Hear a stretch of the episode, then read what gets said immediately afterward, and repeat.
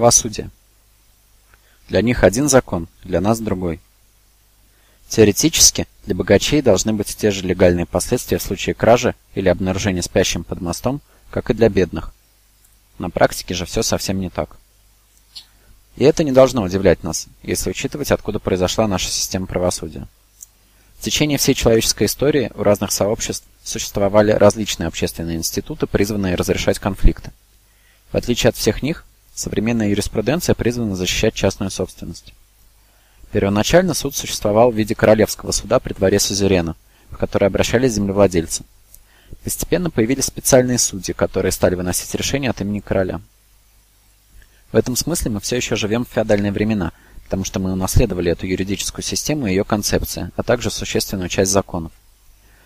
Существующий уголовный кодекс до сих пор защищает частную собственность убирались, для системы является законным даже выселение семьи из дома на улицу, а самозахват пустующего здания – это преступление. Но в наши дни механизмы наблюдения и контроля проникли в жизни куда глубже, чем это было в прошлом. Король мог вмешиваться в жизнь своих вассалов лишь в исключительных случаях. Теперь же миллионы людей и машин беспрестанно отслеживают, расследуют, оценивают и наказывают. Судебная система – венец этого аппарата. Судьи оказывают огромное, но малозаметное влияние на жизнь нашего общества. Можно прожить всю жизнь и так ни разу не встретить живого судью. Но решения, которые принимают эти люди, оказывают влияние на ваш досуг и рабочее окружение, на то, какими технологиями вы пользуетесь, даже на то, что вы едите. Суды субсидируют промышленность тем, что навязывают обществу оплату издержек производства, снимая с капиталистов всякую ответственность за экологический ущерб или членовредительство. Иронично, что это делается во имя всеобщего блага. Суды задают нормы общественного поведения, определяют критерии легитимности и девиантности. Нам говорят, что судьи – сторона нейтральная и лично не заинтересованная в принятых решениях. Но все они выходцы из одного класса, и то, на чьей они стороне в социальном конфликте, очевидно каждому. Нигде классовая несправедливость не проявляется так ярко, как в системе уголовного делопроизводства. Предполагается, что судебная система гарантирует всем равные права при рассмотрении дел. Но аппарат этот настолько бюрократизирован и сложен, что нам требуется особая элитная каста жрецов, которые понимают, как он работает. И чтобы действовать в рамках этого аппарата, вам потребуются особые полномочия, которые недоступны простым людям. Если кому-то приходится иметь дело с судебной системой, он вынужден нанимать одного из этих специалистов. Если против вас играет противник, который может позволить себе более сильного юриста, тем хуже для вас. Те, чьи финансовые возможности не позволяют нанять частного адвоката, могут считать себя счастливчиками, если им назначают заработавшихся, некомпетентных и пассивных государственных общественных защитников. Те из подсудимых, чьи интересы защищают государственные адвокаты, как правило, получают большие штрафы и сроки. И даже в случае проигрыша своего дела они все равно вынуждены оплачивать услуги защитника. Получается, что судебная система в любом конфликте действует в интересах более обеспеченной страны. И чтобы добиться какого-либо равенства перед законом для всех и каждого, нам придется разделаться с вмешательством частного капитала в юридическую помощь. Но задача уничтожения капитализма целиком и полностью может быть более простой, чем попытка провести подобную реформу в обществе, где адвокаты наделены такой властью. Судьи и юристы не единственные, кто извлекает прибыль из действующей судебной системы. В том редком случае, когда оказывается арестован богатый человек, он может выложить часть накопленного в качестве залога своего освобождения и получить его назад по окончании судебного процесса. Бедняки, которые не могут позволить себе освобождение под залог, могут приобрести услуги специальных поручителей, но в этом случае они уже своих денег никогда не увидят. Очередной пример процесса «богатые богатеют, бедные беднеют».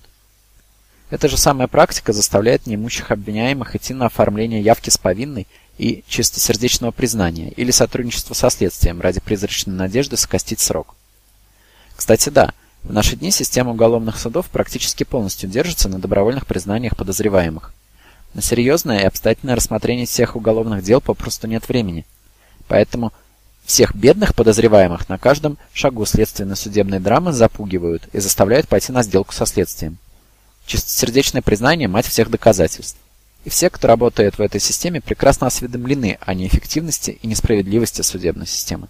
Статистически 52% всех приговоров по уголовным делам Российской Федерации вынесены несправедливо и с нарушениями, и эти данные приводятся в учебниках, по которым в вузах учат будущих юристов.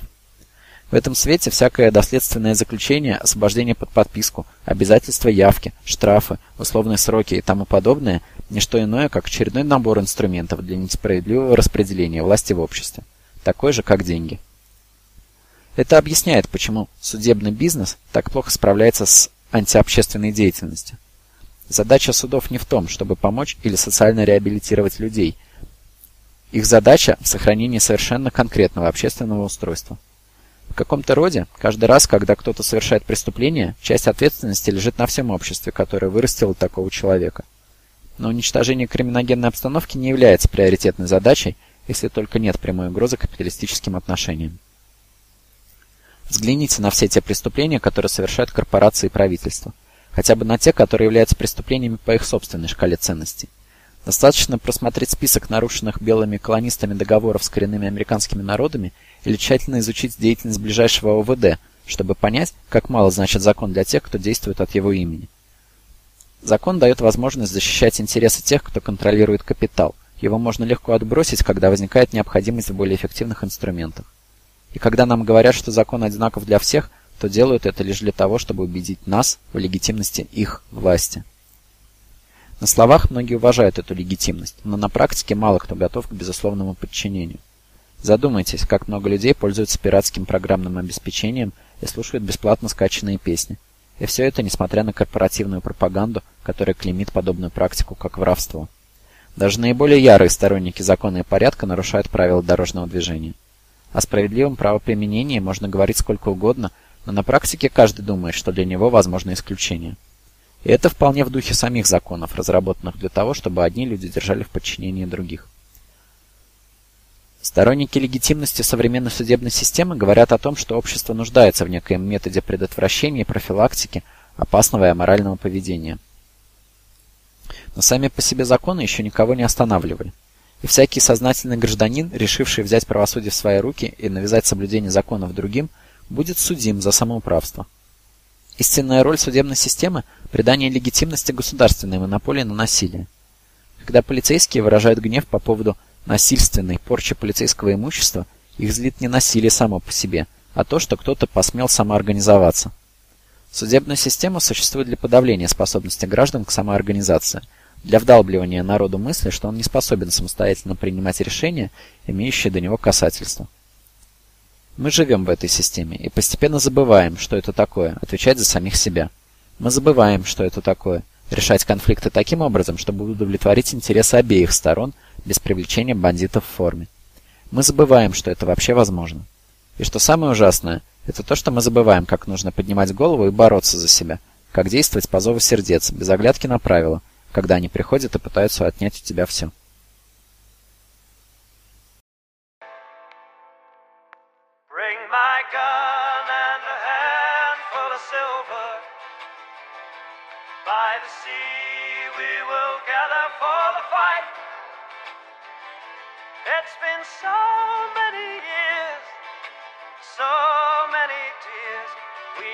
Lost once before, now we'll settle the score. When our cannons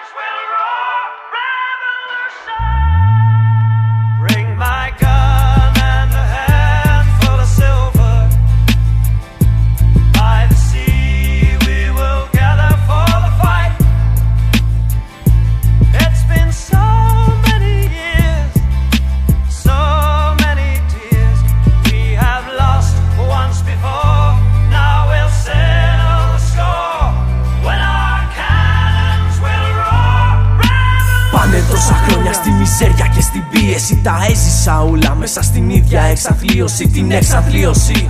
Τον πόνο και το ψέμα Αυτοί που έφτιαξαν τον κόσμο Δεν ρωτήσανε και μένα ούτε σένα. Και τα βλέπεις τα ίδια ζεις και εσύ. Είχαμε πάντα την αιτία Δεν μας έφτανε η αφορμή και το γιατί. Δεν τον ψάξαμε μπήκε στα δεδομένα Δεν πάει άλλο ήδη Περάσαμε το τέρμα μια ζωή μας λαμπιόνια μαριονέτες στο σανίδι. Ξέρω εγώ ξέρεις και εσύ Δεν πάει έτσι το παιχνίδι. Ιστορία δίδαγμα που δείχνεις στους αιώνες. Κερδισμένος είναι αυτός που πάει κόντρα στους κανόνες. Έχουμε μίσος, έχουμε και δίψα για εκδίκηση. Κι αν φοβάσαι κάνω εγώ την πρώτη κίνηση. Μη σε νοιάζει το πως εμείς για κάθε αδερφό. Όσο μικρόφωνα κρατάμε έχουμε όπλο φωνικό. Σε θέλω στο πλευρό μου με το κεφάλι ψηλά. Γιατί η γροθιά τους αποκρούεται μόνο με γροθιά. Και το δρόμο μας δείχνει ένα κόκκινο αστέρι. Καιρός να φτάσει ως το κόκαλο το μαχαίρι. My gun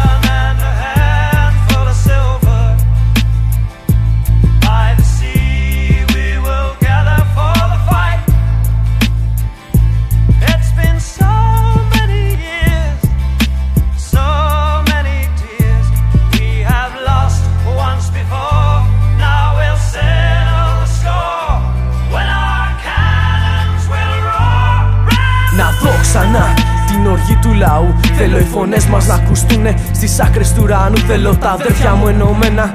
Χέρι με χέρι Θέλω μίσος, θέλω οργή και ένα κόκκινο αστέρι από αγανάκτηση. Για όλα αυτά που σε εξοργίζουν Να πάψουν ασφαλίτες Στους δρόμους να γυρίζουν. Οπανάδες ματατζίδες Τις γωνίες να φυλάνε. Καταστρέψτε και τις κάμερες που μας κρυφοκοιτάνε. Αυτή είναι η δίθεν ελευθερία στη ζωή. Μας υψώνουν τα τείχη και μας ορίζουν το κελί. Και αυτά δικαιολογία για την ασφάλειά μας. Όσο ψηλά κι αν ήταν τύχη εμείς κρατάμε τα κλειδιά μας. Σαν αυτούς που με πολέμους εξασφαλίζουν την ειρήνη μας. Σαν τα μάτια που απέκτησε η τυφλή δικαιοσύνη μας. Σαν κλεμμένες ζωές που τις εποφελούνται εκείνοι. Θα στέκομαι εμπρός σαν μπουκάλι με μπενζίνη Για τα αδέρφια μου στα όπλα. Εμπρός όλοι στο δρόμο να πετήσουμε. Το γαμημένο του το κόσμο. Είμαστε τα πάντα, σε μας ανήκει η ζωή. Και μέσα μας έχει φωλιάσει η οργή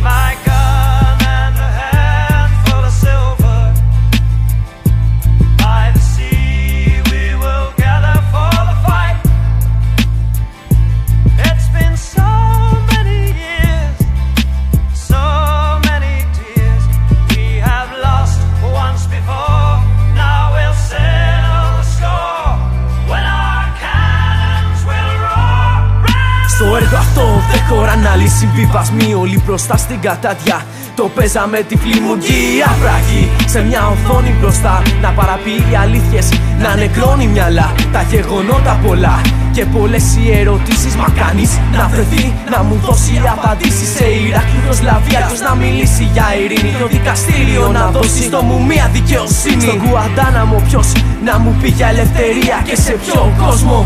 Ανήκει η Κολομβία, οι Ζαπατίστας πες μου Ποιο προσκυνάνε Θεό. Κι οι Παλαιστίνοι σε ποιους να πούνε ευχαριστώ Πήγαινε ρώτα στο Θιβέτ Τι θα πει ανεξαρτησία στη Σιέρα Λεόνε; Τι θα πει δουλεία; Για αυτά αδέρφια μου πάρτε στα χέρια σας τη γη. Κρεμάστε τον Ομπάμα, το Σαρό, το Σαρκοζίας Κάνουμε την αρχή.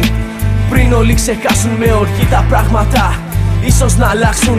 Μίσος Αγώνας επανάσταση μια ουσία Και υπακοή καμία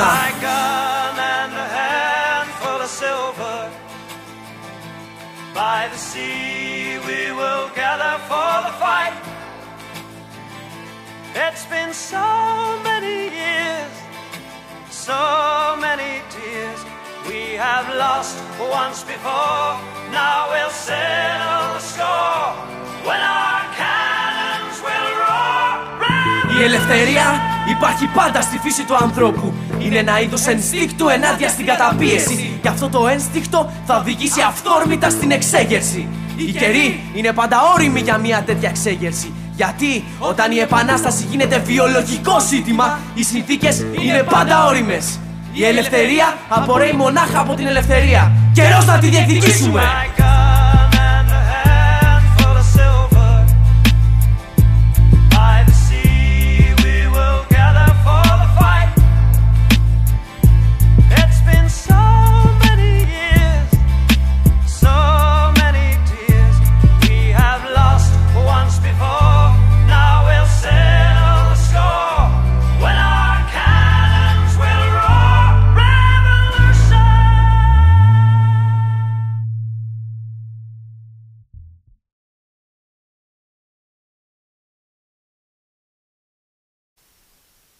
Нелегальная капиталистическая деятельность.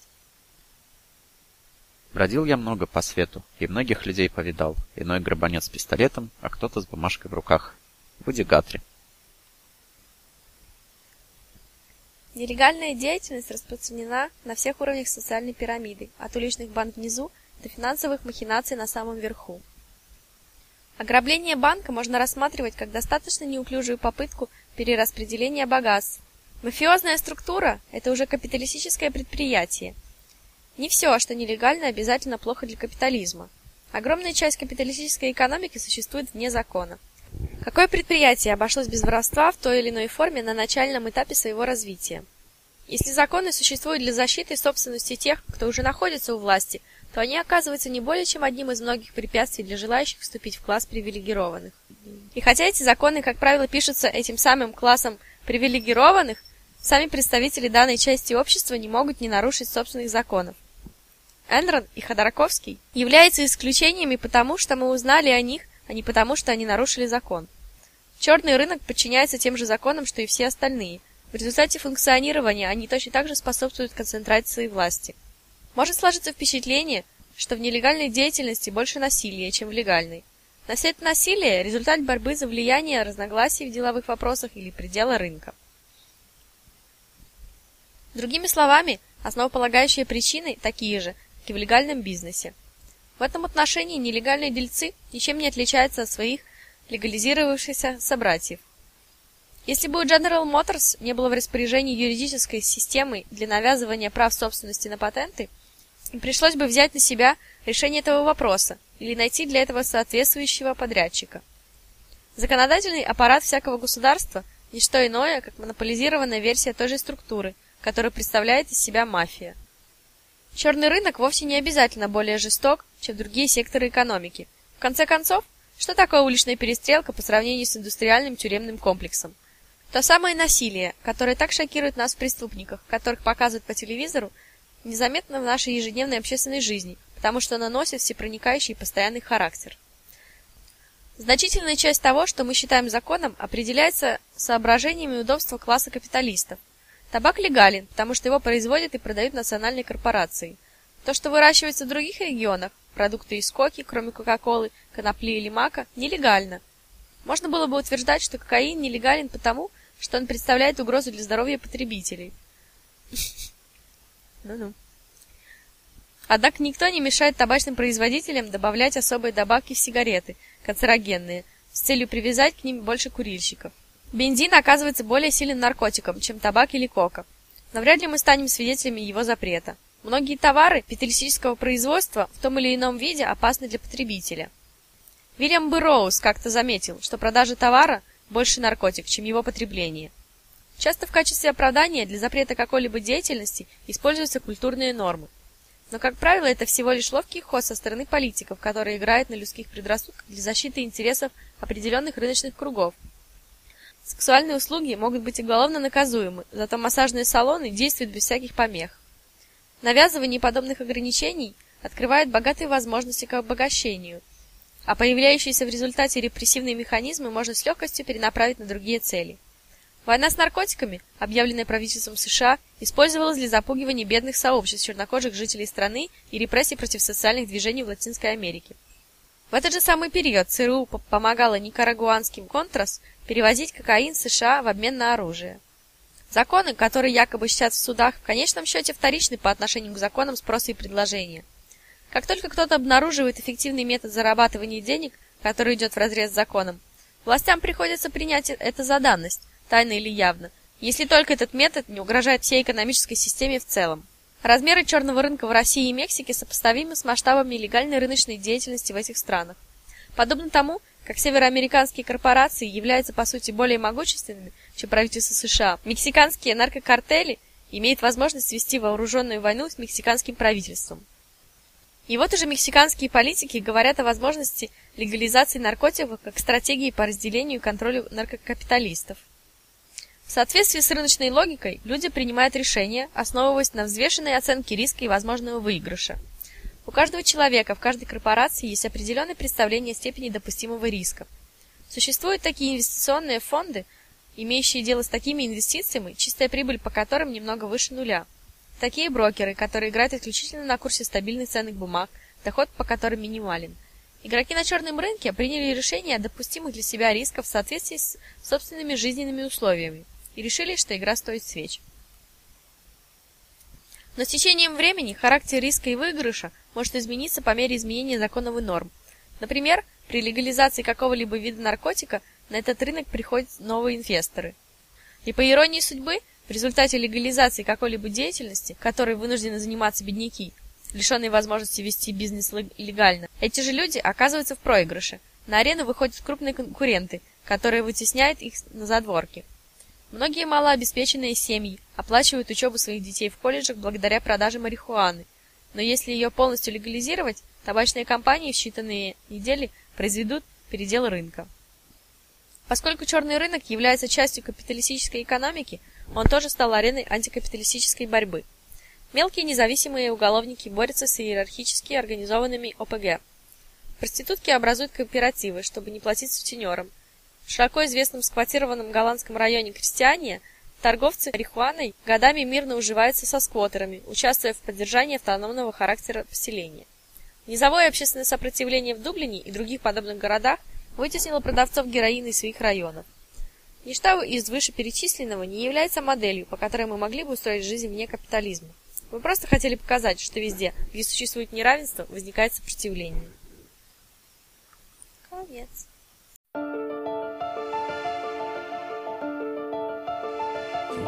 Рубежа грядущих бед. Идем гулять по трамвайным рельсам. Пока погода в рамках эллипса нуля Целься, целится конвой, но наш побег закончится сальтом. Тамагочи спали рельсы, заливали асфальтом. Под слоем тщеславия, подгул бравады зла. Ты забиваешь хуй, когда пора уже забить козла. В наказание за слезы, лови насмешек, шквал. Вечная весна шагом по бесконечным шпалам. Питаясь настом талым и запивая ливнями. Мы продолжаем идти, и этот свет вдали. Дурманит бликом рассудок, словно словно Все тело болит и темень, хоть глаза кали. Тайными знаками расшито небо над головами Скорей ложись, как бы нас не начали паковать Майор будет орать, корявой пастью пенись Покуда со стен будет щериться железный фелик. И словно фениксом так-то он сойдет с плаката. Не надо плакать, мы предвидели эту расплату. Щелкнет приклад, нас расстреляют пред толпой. Гук и справедливая кара за нашу с тобой прогулку. Ну а пока я нареку тебя мешуткой в шутку Отдышусь и догоню тебя на как Саша без парашюта Прыгаю внутрь тебя И мы сливаемся в танцы красками октября. Этим обрядом расставив точки над буквами Даже у рельс есть уши, теперь замри без звука Да не услышит, сука, нашего сердцебиения.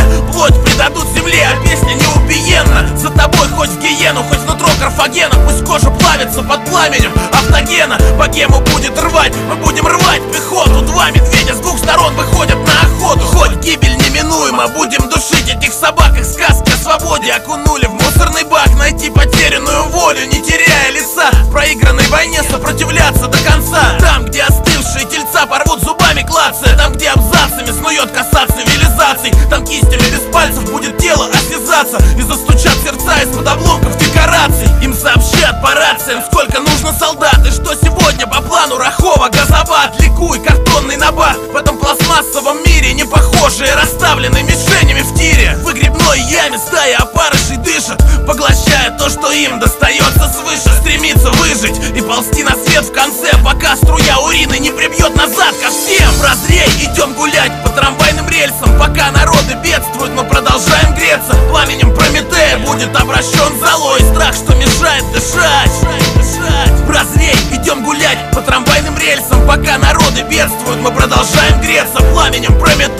будет обращен золой Страх, что мешает дышать Дышать тобой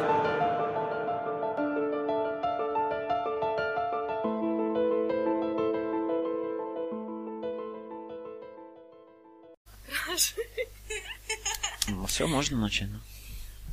Кража. Собственность – это кража, и про любовь тоже даже. Анонимное стихотворение на двери анархо коммуны. Мы не воруем, мы возмещаем себе убытки, нанесенные государством. Русская народная поговорка. Не всякая нелегальная деятельность вписывается в капиталистическую модель. Шоплифтинг, флешроб и воровство на работе оставляют далеко позади благотворительность и государственные социальные программы в плане эффективности перераспределения богатств. Колоссальное количество людей, которые так или иначе вовлечены в эту деятельность, показывает, насколько естественно для людей понятие свободного распределения ресурсов.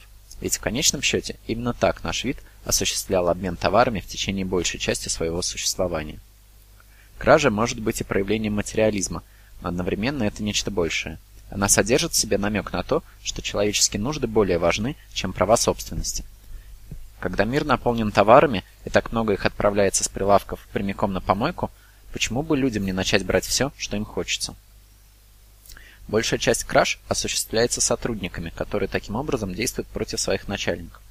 Ежегодно миллионы рабочих наносят ущерб экономике в виде хищения товаров и услуг на миллиарды долларов. Сотрудники знают, что их грабят при выплате зарплаты, и несмотря на все сопутствующие риски, большинство не упускает шанса утащить хотя бы часть из того, что они производят. Камеры безопасности, установленные напротив каждой кассы во всяком супермаркете, лучшее тому подтверждение. По оценке Министерства экономики США, 75% всех сотрудников совершали кражу с рабочего места по крайней мере один раз, и более половины из них делают это регулярно. Это происходит на фоне того, что 1% граждан США владеет большими богатствами, чем 95% наиболее бедных жителей страны. Другими словами, накопление тех, кто оказался на самом-самом верху, превосходит совокупное достояние простого, верхнего, среднего и низшего классов, а также маргинальных сообществ. Теперь представьте себе, насколько более несправедливым было бы распределение богатств, если бы мы еще и не воровали. Конечно, хищения не делают условия игры более справедливыми. Чем выше ваше положение в общественной пирамиде, тем больше у вас возможности красть, и тем меньше опасность быть пойманным. Сопри товаров на 1001 рубль, и ты сядешь. Сопри на 15 лямов, и ты можешь баллотироваться в депутаты. И чем хуже вам живется, тем сложнее сводить концы с концами без воровства. Всеобщее моральное предубеждение против воровства призвано защитить коллективные интересы человечества перед лицом индивидуальных интересов воров. Поэтому очень иронично, что стуканувший на совершившего хищение сотрудника на самом деле защищает индивидуальные интересы небольшого числа капиталистов, которые идут вразрез с коллективными интересами сотрудников, чей труд и производит все богатства, оказывающиеся в карманах богачей. Весь капитал корпорации основан на прибыли, которая извлекается из труда рабочих, а ведь им даже не оплачивают полную стоимость их работы. И кошельков потребителей, которые платят много больше себестоимости товара. Поэтому Как говорят наши русские товарищи, речь идет не столько о краже, сколько о справедливом перераспределении продуктов производства. Воровство на работе – это вызов капиталистической меритократии. Распространенность этого явления очень многое говорит о том, насколько людям осточертел капитализм. Но покуда эти выражения недовольства остаются изолированными и тайными, они не могут нарушить статус-кво. Если вместо революции рабочие занимаются воровством, это значит, что они борются с симптомами эксплуатации, а не с ее причинами. В таком случае боссы могут обратить ситуацию себе на пользу, ведь у рабочих есть отдушина для выпуска пара, которая позволяет им пережить очередной рабочий день, вместо того, чтобы выйти на улицу и требовать повышения заработной платы.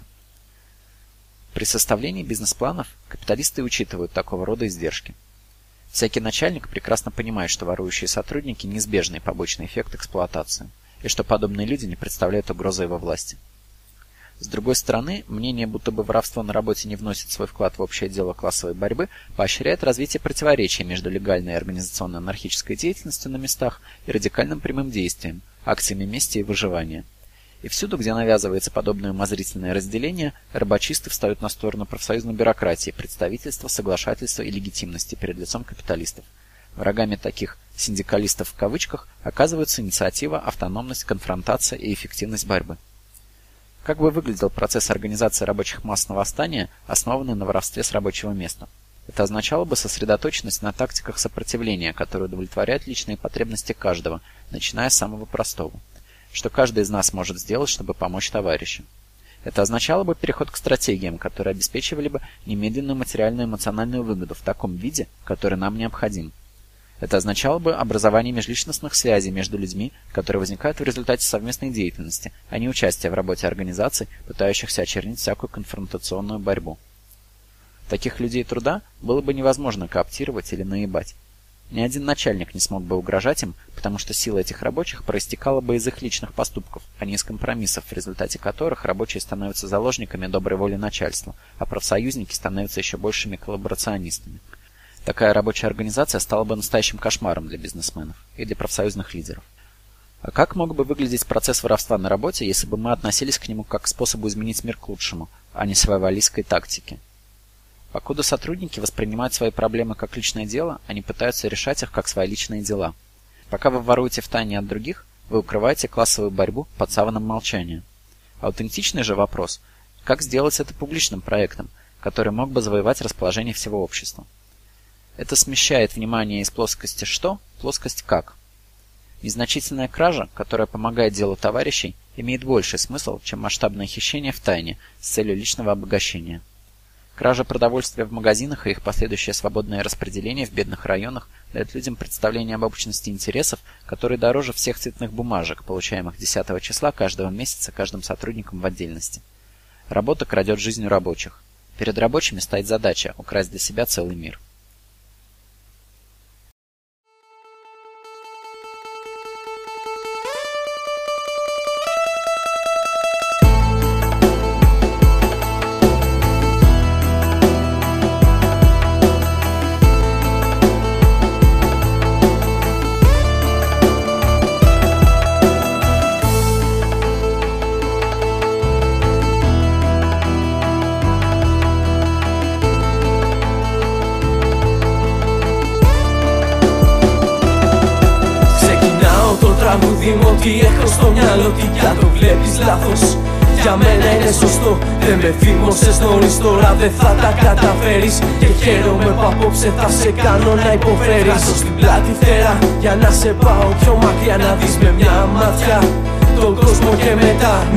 Να το πάρεις αποφασί με τη δική μου πρόθεση Να δεις και τηλεόραση. Δεν είναι και για χώρα συλλογμένα Σκεφτρωμένα όπως θέλουν υπομένα Τα πάντα πουλημένα με λεφτά αγορασμένα. Ψάχνω να δω με τα δικά μου μάτια Όποιο τρόπο κι αν πάρω βγάζει στα ίδια μονοπάτια. Συσίκες απάτες και αγώνες για λεφτά Και αιώνια προσπάθεια του ανθρώπου να φτάνει χαμηλά Και να παίρνει στο λαιμό του ολόκληρη τη γη. Μέρα με τη μέρα πιο κοντά στην καταστροφή Με πρώτη την Αμερική και το μασονικό κογκρέσο. Μα αυτά δεν τα γνωρίζεις αν είσαι στην απέσω. Εγώ είμαι μικρός, μπορεί να μην έχω δει το τζένα αλωνίζει Στην Νότια Αμερική. Το μουμία να σαπίζει Σε μια φυλακή και το pop να τραγουδάει. Επάνω στη σκηνή μα βλέπω τουλάχιστον ακόμη. Και βλέπω καθαρά ανθρώπους να σαπίζουν μέσα σε λευκά γέλια. Με την πτώση δύο πήγωνα παραλία Αμερικική ζαπατίστας αντέχουν στο Μεξικάνο τη γη Αυτά είναι μερικά από τα λίγα που είδα Μα φτάνουν για να φουντώνουν μέσα μου την ελπίδα ότι και το πιο μικρό πράγμα είναι αρκετό Για να καταφέρει να αλλάξει τον κόσμο αυτό.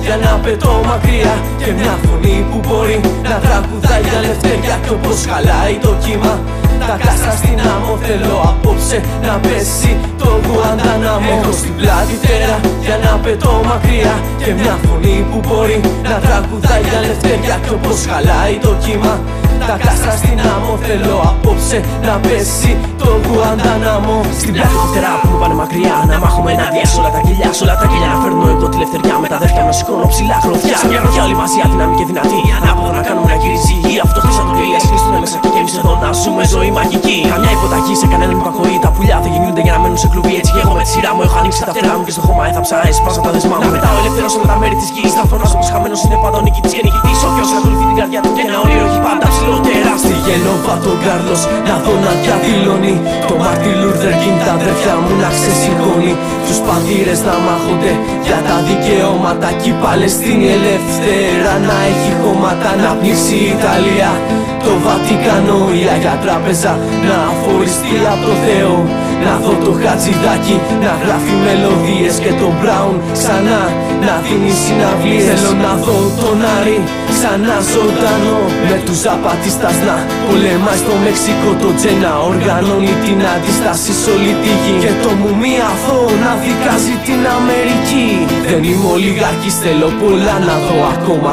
Αν όλοι ζούσαν ο κόσμος θα είχε άλλο χρώμα. Μα είναι αδύνατο αυτοί τώρα πετάνε ψηλά. Παράδειγμα να τους έχεις να βγάλεις φτερά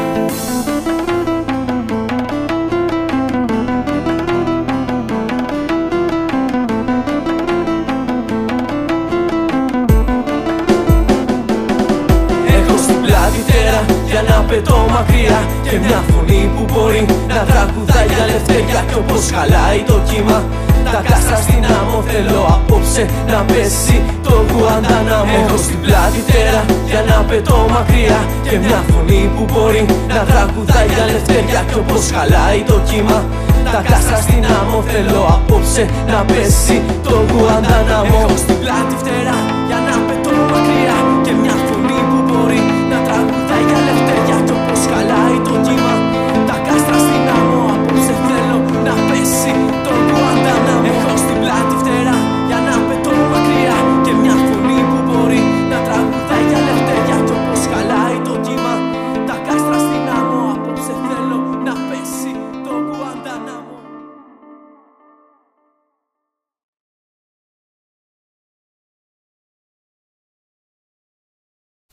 Джентрификация.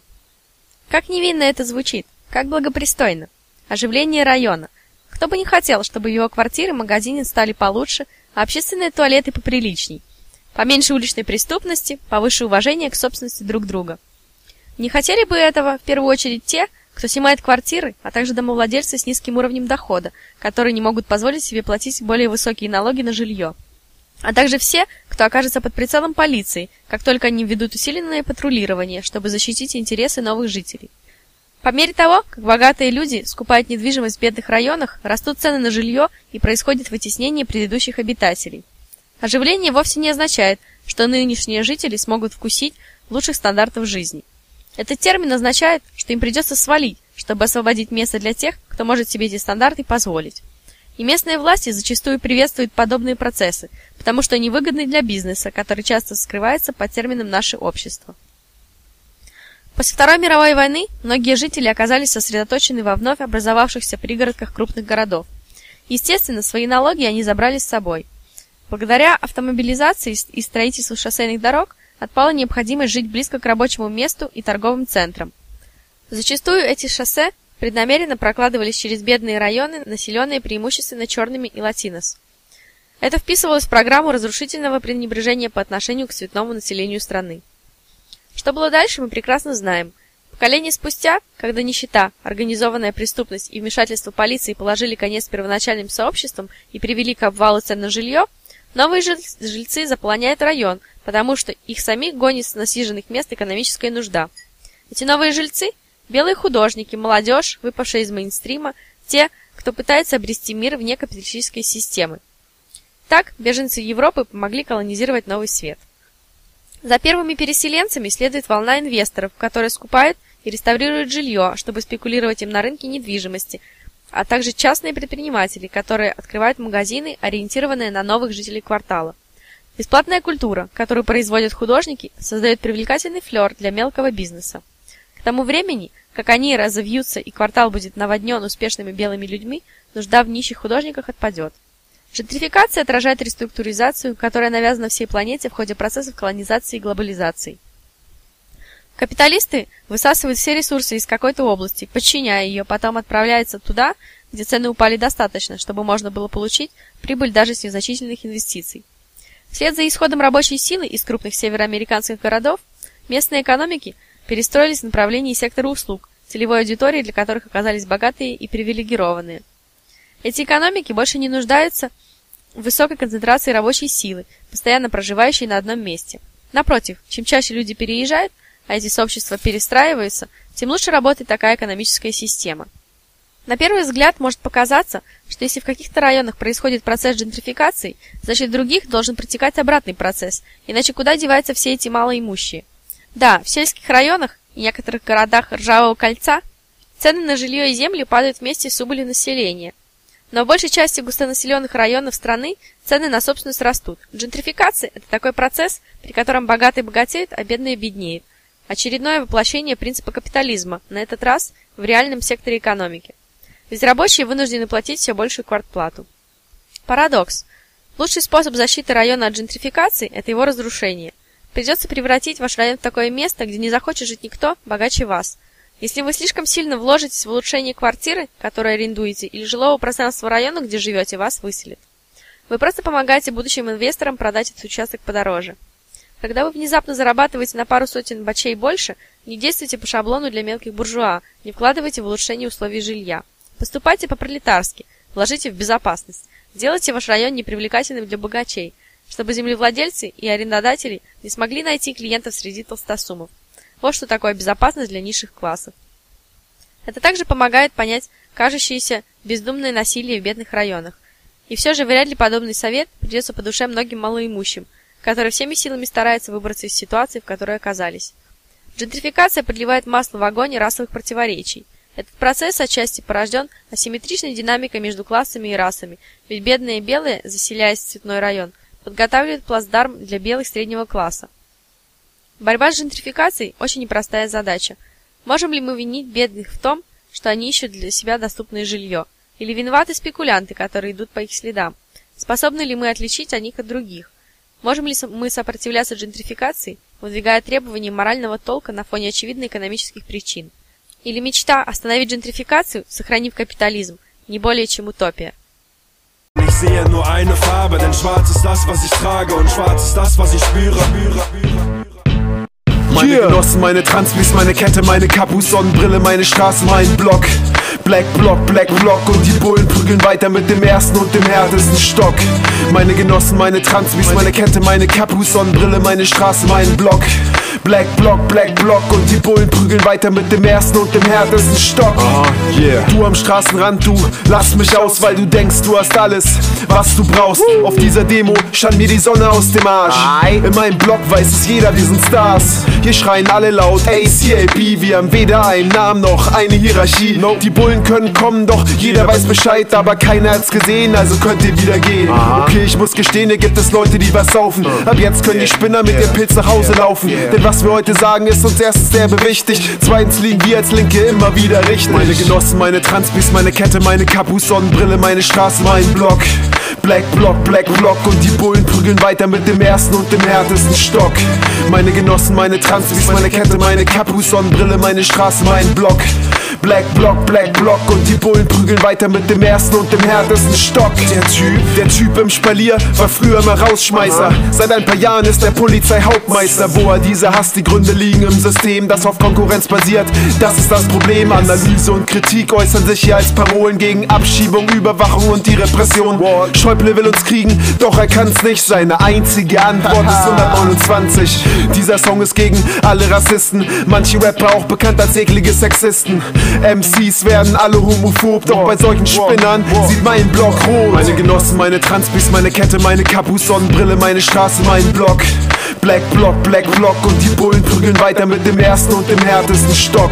Meine Genossen, meine Transbis, meine Kette, meine Kapus, Sonnenbrille, meine Straße, mein Block.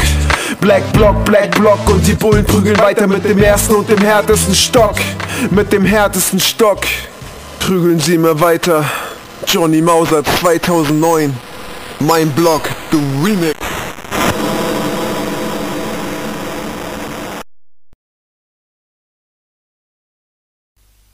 Границы путешествия.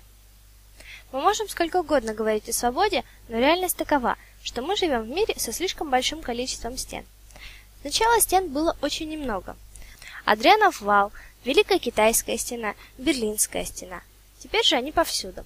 Стены вчерашнего дня не столько были разрушены, сколько вирусно распространились и проникли на каждый уровень общества.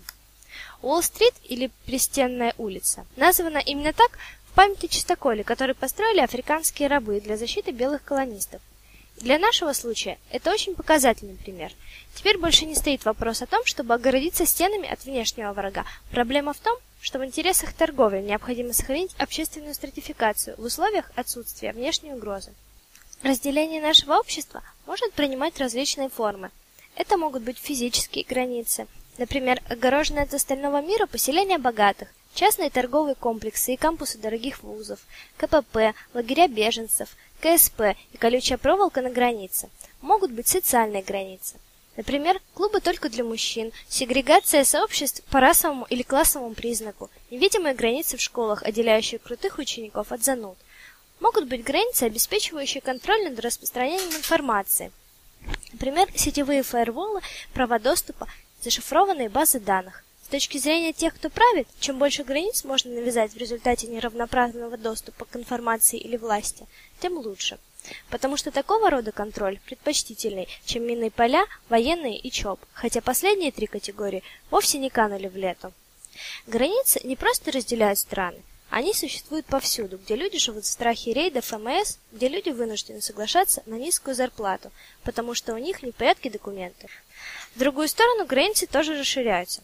В Северной Африке существуют такие лагеря предварительного заключения, которые по сути являются аутсорсерами для ЕС в деле осуществления контроля над потоком иммигрантов. Для того, чтобы получить представление о количестве барьеров, которые разделяют наше общество, сравните Фрогнер парк в Осло с трущобами в Киншасе. Конечно, даже в Осло можно встретить иммигрантов, которым живется ничуть не лучше, чем на родине.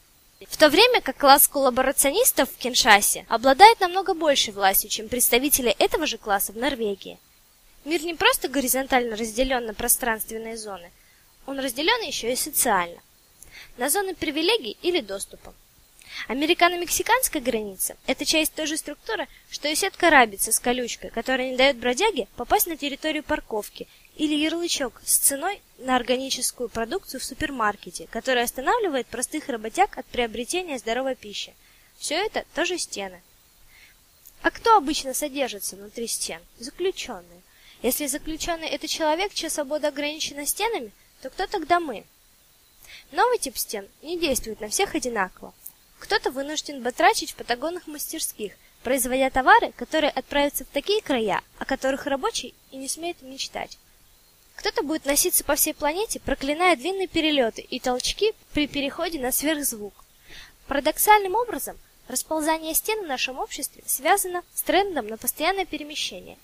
Это оказывает влияние как на бедных, которые вынуждены гоняться за рабочими местами, так и на богатых, гоняющихся за самим рынком. Выходит, что задача новых стен не столько блокировать движение, сколько придать ему направление. Большая часть вынужденных путешествий кажется добровольными – Многие из них сохраняют для нас романтический ореол путешествия в неизведанное. Но если рассматривать явление в целом, то складывается впечатление, что ураганные ветра экономики подхватили и носят нас туда-сюда, как Элли из волшебника изумрудного города. Индустриализация привела к предыдущей волне переселений, в результате которых рабочих согнали с деревень в города, разрушив родственные и семейные связи и сделав нуклеарную семью основой общества. Новая волна переселений разрушает нуклеарные семьи. Вечное путешествие и переселение дробит сообщество, сложившееся в результате многолетнего совместного проживания, разрушает общественные связи и общие культурные ценности, в соответствии с которыми совместная деятельность важнее, чем обмен. Когда вы находитесь в тысячах километров от дома, вам волей-неволей приходится питаться в ресторанах, даже если вы всегда предпочитали огороды и совместную готовку. Когда все вокруг постоянно в пути, Зарабатывание капитала кажется более осмысленным, чем попытки сформировать долгосрочные отношения или привязанности. Капитал можно реализовать везде, а личные связи товар штучный и уникальный. В другом городе его не продать. И по мере того, как мы становимся все более одинокими, мы все больше ощущаем потребность в очередной раз собрать все пожитки и переехать на новое место в поисках утраченного.